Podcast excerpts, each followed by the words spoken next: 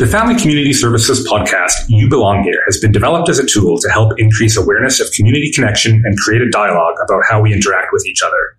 The podcast provides a space to have a conversation focused on connection and belonging, access some immediate tools, and develop a deeper understanding of the local resources available to us before we reach a point of crisis. This podcast is being recorded on Treaty 6 territory in the homeland of the Métis Nation of Alberta, Region 2 and 4. Strathcona County honors the first peoples of this land. We recognize that we stand upon the land that carries the footsteps of Cree, Métis, and Blackfoot, amongst many other nations who have been here for thousands of years. Therefore, Strathcona County has an inherent responsibility to foster healthier relationships with First Peoples and further the call to action as outlined by the Truth and Reconciliation Commission. This is episode three of the You Belong Here podcast. I'm Ashley, and with me are two colleagues. Hi, I'm Danica. And I'm Brad. And we all work together as Strathcona County's Family and Community Services. I feel like we have not had a chance to sit down with each other in a while. Life has been busy, work has been busy. How are you guys today? I'm pretty good. Honestly, I'm blown away that this is our third podcast already. Mm-hmm. Feels not too long ago that we were sitting down, not sure how to begin and not sure how to go. And it, has been an exciting ride. Mm-hmm. Well, and the third time is a charm. So, for those who have stuck with us, mm-hmm. you, your strength is tenacity, not giving up. So, thank you. and we appreciate it. Yeah. yeah, I w- similar to Brad, I was reflecting this morning. Um, coming into this space in terms of how I was feeling about entering this space and certainly feeling different than I did on our first episode. So just I was reminding myself of the jitters that I had and, you know, doing something that was very, very new in terms of uh, something that we had not done before. And then kind of fast forward to today and just feeling that sense of this is okay. You know, we've had a couple of times doing this now together, and uh, we've created that connection amongst each other, and just feeling really grateful that that we have this opportunity together, and then to share it with others that are listening to us. Yeah.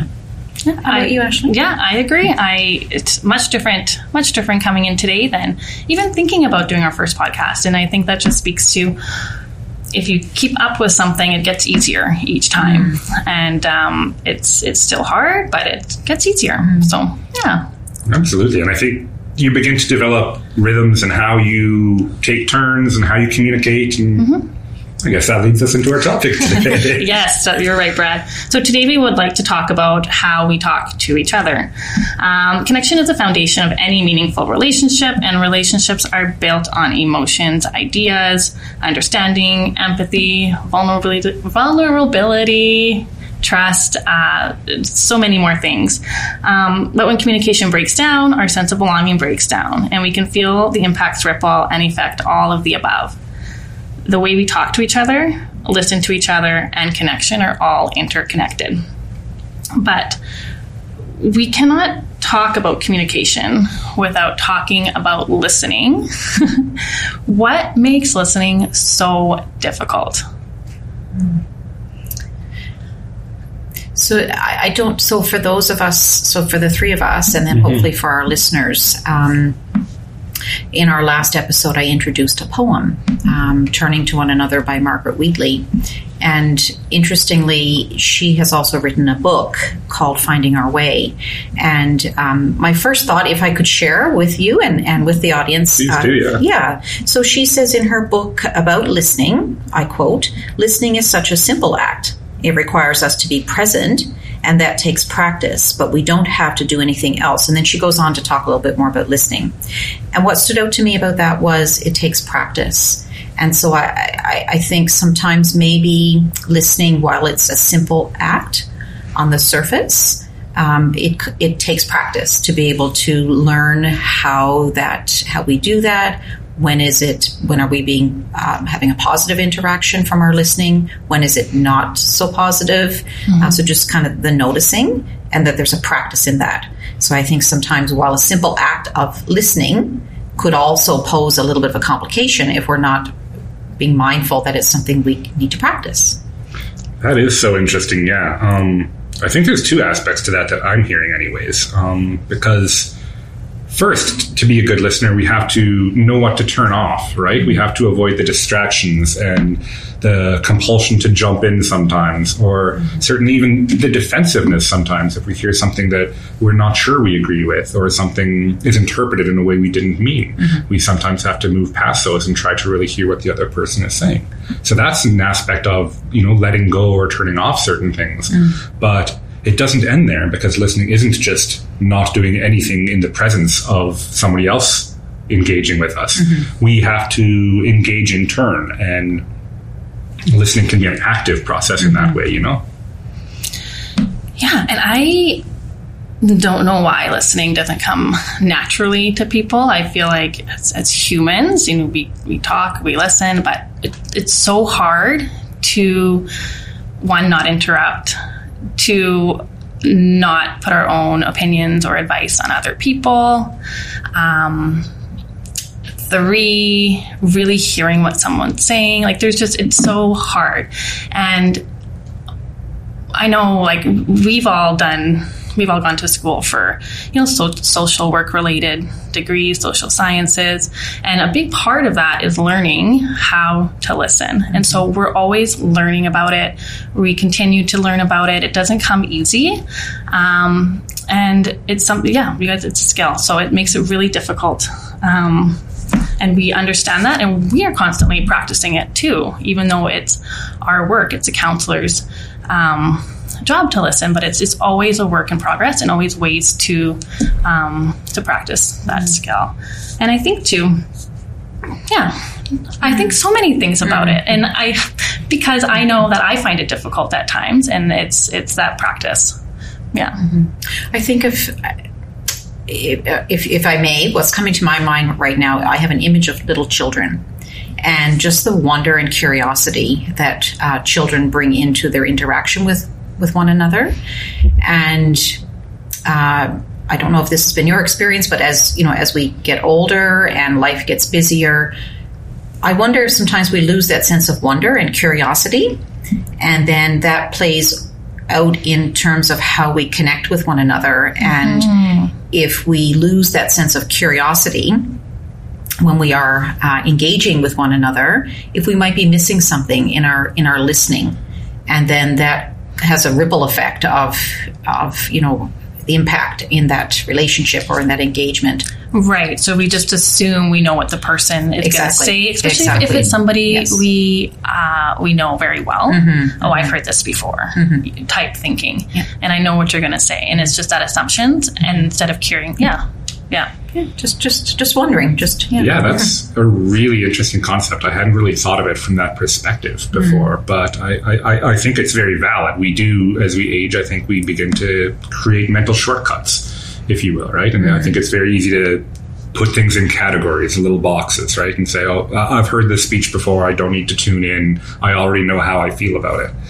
And that can be a particularly dangerous thing where we're just deciding do I agree or do I not agree? Don't need to listen anymore, not mm-hmm. going to take any more information in. Mm-hmm. You begin to close yourself off, and that can be a, a real risk. Mm-hmm.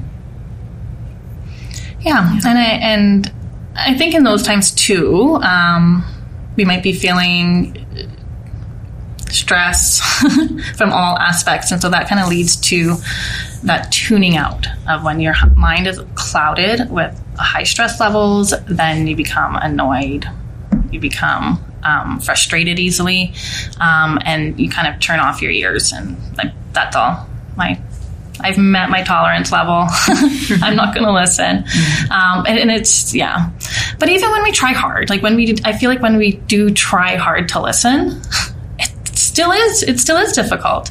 I, I don't know if you guys have like there. Are, there's times where sometimes I'm watching a show and I have my phone and then also talking to somebody beside me. There's three things mm-hmm. going on, and yep. and it's almost like I set out to listen, and like we're having a conversation, but then oh, something's going on in the background. I want to see what that's happening there, and then oh, I just thought of something I wanted to check, and then it becomes like you just drift away slowly, and so. It, come in with the best intentions and then you just kind of drift away and I think, oh, shoot, like, what were you saying? I'm sorry. It's almost like the process of meditation, like Yeah. tr- trying to keep other things from coming into your mind becomes the task itself. And Mm-hmm. Yeah. yeah. I've done that before. You know, that time where you realize, oh, I've just missed whatever was on the show and flip it back 30 seconds. And then you're thinking so hard, oh, I've got to catch it this time that you realize that's all you've heard in your head. yeah, yeah, exactly. And then you miss it again and you're like, oh my gosh, okay, I give up. Yeah. Yeah, yeah. Well, we sure. somehow convince ourselves that we can uh, function in this multitasking kind of a mode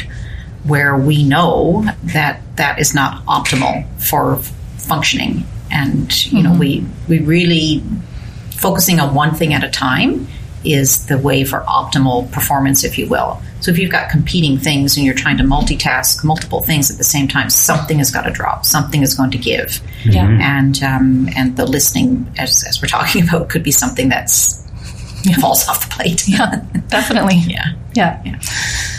Yeah. so as we talk about listening, I, I've heard us talk about um, that it, it takes it's a skill, it takes practice.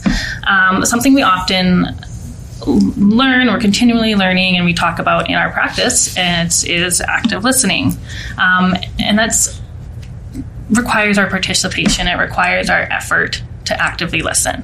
What are some ways, other ways that we can actively listen um, in order to be present in order to m- make sure that people are feeling heard, that we're feeling heard. What's what are your guys's uh, tips and tricks, I guess, to actively listen? Well, as the three of us are sitting around this table, I'm just noticing kind of the, the cues that we're providing to each other. So as we're talking, we're looking at each other. Um, we're facing each other. We're providing that opportunity for us to see each other. So that's one thing that stands out to me. And the active listening part is uh, that you are seen, and then the other person feels like they are being seen.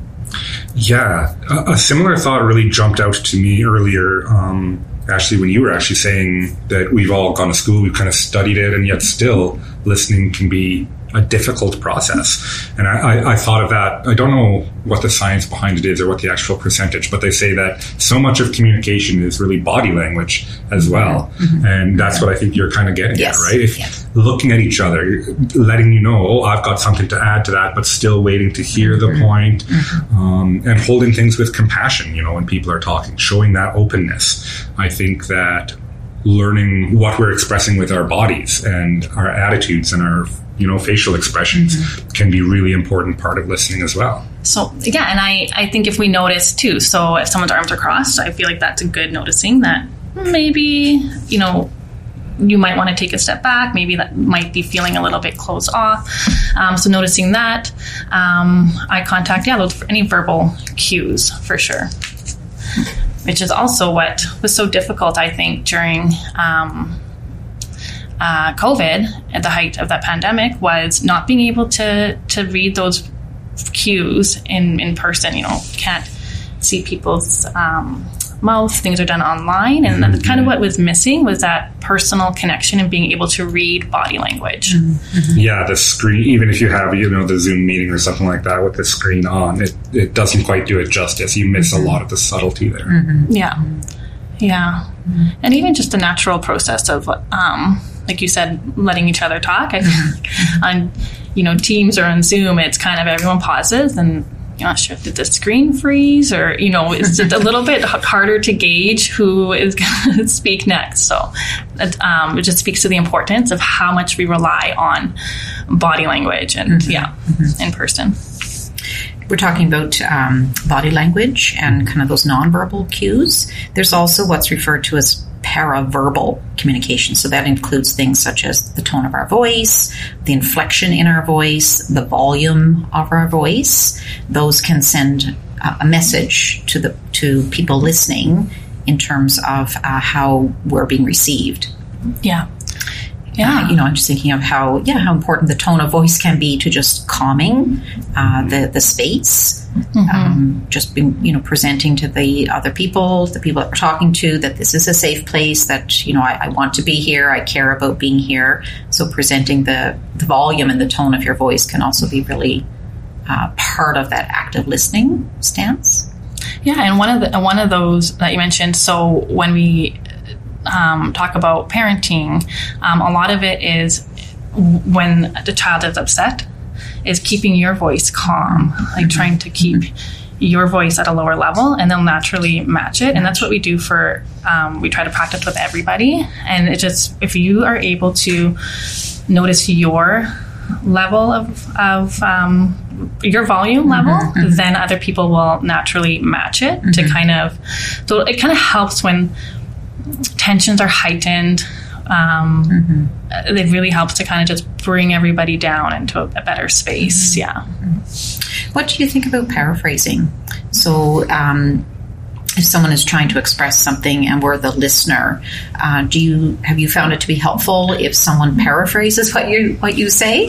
Does that I've, give you a signal that they've listened? You know, I've been on both sides of that. It, it, it's a, a delicate art, I think, to paraphrase because there can definitely be moments where somebody paraphrases and you realize, yeah, they, they've got it exactly. Mm-hmm. But there can also be those moments where they paraphrase and say, you feel like yes, that's what I just said. like, you're just saying it again.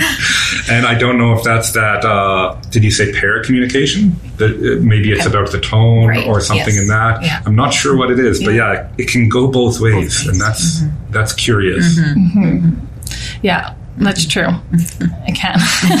I'm just thinking of you know times of ah, you're not listening, um, but that's a great opportunity to check in mm-hmm. and are you hearing it right? Mm-hmm. And if they say no and you're way off base, okay, try to help me understand, right? So it's a good segue into okay, I'm way off base. Let's try again. Mm-hmm. Tell me again, and then paraphrase again. Is that right? Mm-hmm. Yes, no. So it, yeah. yeah that quote really jumped out to me there because I, w- I was reading something uh, earlier about uh, active listening, and the, the quote was that you need to shift your stance from one of "I understand" to "help me understand," like you just said there. And I think that's a really important one because people can be defensive listeners sometimes, mm-hmm. and people, you know, they get the feeling of if they admit that they're not clear on a concept, that's almost like a weakness or a vulnerability mm-hmm. that they're not comfortable with. Mm-hmm. But it's very hard to have a conversation if you're focused on presenting yourself as already knowing everything that's coming up. Mm-hmm. It's insincere and there's no room for growth. Mm-hmm. So that ability to shift into, you know what, I probably don't know as much about that as you. Mm-hmm. You've had experiences that I don't have. Tell me about that. Help me get that. Mm-hmm. That can be a really important approach to communication, I think. Just having that vulnerability and that willingness to take in new information and grow. Yeah. yeah, and I we'll never fully understand um, each each other, right? Like I can, we'll never be able to fully understand what like decisions you made, uh, actions that were, ta- were taken. We can't. Um, and while we can under we can emphasize and we can um, be curious, um, that's what we want to learn it that we know that we don't understand your situation entirely, um, but help me understand it better. So I feel like that's a, a good point, Brad. One other thing I think that um, when it comes to active listening too is the just the power of silence. So when we're having a conversation, um, somebody stops talking as we listen, like, oh, okay, this is our time to respond. And so feel like you have to fill in the silence um, to make it uncomfortable, to make it feel less uncomfortable. Um, but I, there's that power of silence where everyone, when there's a pause, it, there's an opportunity for that person to begin speaking again. So, being comfortable with silence when you're communicating um, can sometimes really open up to someone just naturally sharing more about what it is that you guys are talking about. Yeah, I really like that. I think um, silence also lends itself to um, potentially someone feeling like, you know, I want to be here. So you're not rushing to leave yeah. the conversation. Mm-hmm. Um, and as you say, being comfortable to sit in that silence um, hopefully would send a message that um, that I, am here. I, am here with you in this, and I'm going to stay in this space um, of even if the silence is uncomfortable. Mm-hmm. I'm here, and this is where I want to be. Yeah. Absolutely. It's one that took me a little while to learn. I think that was one of the latter skills that I developed is Yeah, sitting in that silence. Yeah. It's not comfortable. It Yeah. can think, oh, be I should real. say something right now. But it reminds me, I'm not sure where it comes from, but there was that quote, I think it might have been a movie or something, where somebody said, you know, we want people to hear us, not just wait for their turn to talk. Yeah. And it reminds me of that. Like sometimes when you share something, you almost want that moment of silence. You want to know that they're processing it and feeling it and not just jumping in with, oh, oh here's this other thing, you know? Yeah. Yeah, absolutely. I um a lot of our conversation has kind of centered around, you know, maybe heightened emotions or um, you know, uh, maybe feelings of um, frustrations or talking over people. So conversations that are more difficult in nature, more uncomfortable in nature. Um, and a difficult conversation really is anything that you find hard to talk about. Um, so having a difficult conversation, even thinking about having a, an, um, difficult conversation, can take a huge emotional and physical toll on us as we lead up to it, as we think about it afterwards. Thinking like it's just it can be really heavy on us thinking about these these things we have to say to people. um, we have them at work, we have them at school, we have them at home, we have them in the community. It can be asking for help, it can be um, having to set boundaries, any number of reasons why we might have a difficult conversation. Um, so I'm just wondering what you two, and myself, of course, uh, what are some things, uh, in addition to active listening, what are some things that we might consider to help us? Um, to help us consider before going into a tough conversation um, to set us up for a little bit of a better experience when having those. The first thing that comes to mind is our intention. So, what are we entering that space with the other person? What is our intention in that in having that conversation, um, and seeking safety first and foremost, um, so that there is um, a place whereby there is that space for having that dialogue that could be contentious or could be uh, provoke some dissent in the relationship. Uh, is offering that safety, and I think that comes from a mutual balancing of like a mutual this is where i want to be in this space um, and being clear about your intention of what you're bringing to this conversation can be helpful in just creating that that safe space something certainly that you know we test. Uh, but that's the first thing that comes to my mind is our intention. Yeah. And I think when you uh, talk about safe space, so it's that intention and making sure that you, that, that we are coming into it with good intentions, not to, you know, try to bully somebody or try to put your own agenda. So it's that psychological safety. And then there's also um, the physical safety. Or where, where are we having this conversation? Is it, um, is it safe to talk here? Are there other people listening? Like that physical environment of where you're having the conversation. and there's no guarantee with intention Yeah. so even with the best of intention we, we're not guaranteed that the other person is going to receive that and know what our true intention is. So it is a little bit of a of a risky engagement, Yeah. you know, because we don't know how the other person is going to perceive it. Mm-hmm. So that's something we don't necessarily have the control over. But if we're bringing our, our genuine intention and we disclose that, that's a, I think a good starting place. Ron, you were going to say I agree. Yeah. Um, sometimes it comes down to honesty as well, in my mind, and honesty can be about what we say and also what we don't say, right? Because it, it's important to be truthful in what we say, but also to be sure that we're saying our truth sometimes. And I think in those difficult conversations, it's it's occasionally important to let the person know that it's difficult or even why it's difficult. Mm-hmm. Um, we don't all share the same triggers and we don't all share the same values or emotional states. Mm-hmm. So sometimes just saying, oh, you know, this is a tough one for me. Mm-hmm. Maybe we need to slow it down. Maybe we need to do it another time. But here's where I'm at, and I want you to know that. I think that can be a real tool. Um, it, it's natural sometimes to try and hide when we're vulnerable or when something is difficult for us. We don't want to seem weak or we don't want to upset the person we're with. But sometimes taking a moment to just identify that and put it out there and let people realize it can be a good step. Yeah, that, that sends a message of caring, I think. You know, that honesty Mm-hmm. that you offer. That, that's how I'm kind of taking what you're saying is Yeah, that and, that and genuine- trust, Yeah, right? You- yeah. Mm-hmm. You're willing to put it out there. And it, I feel like it's also an invitation too. So you're willing to be honest and vulnerable and say, this is hard for me. And so I feel like then it's just inviting the other person, like, okay, um, you know, I feel the same way. Like, let's try to work this out. So it's about, you know, inviting um, others to feel safe in, in having those conversations too. Like, like that. Yeah.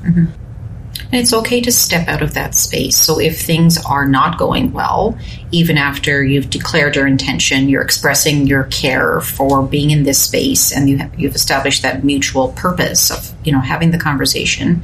If things don't go sideways or don't go well, I think it's okay to, to name that and maybe to, to you know to take that pause and to step out Well, of the conversation. I would say it's almost essential Regroup. sometimes. Yeah. Yes. Um, the unfortunate truth of communication is sometimes it drifts into conflict, right?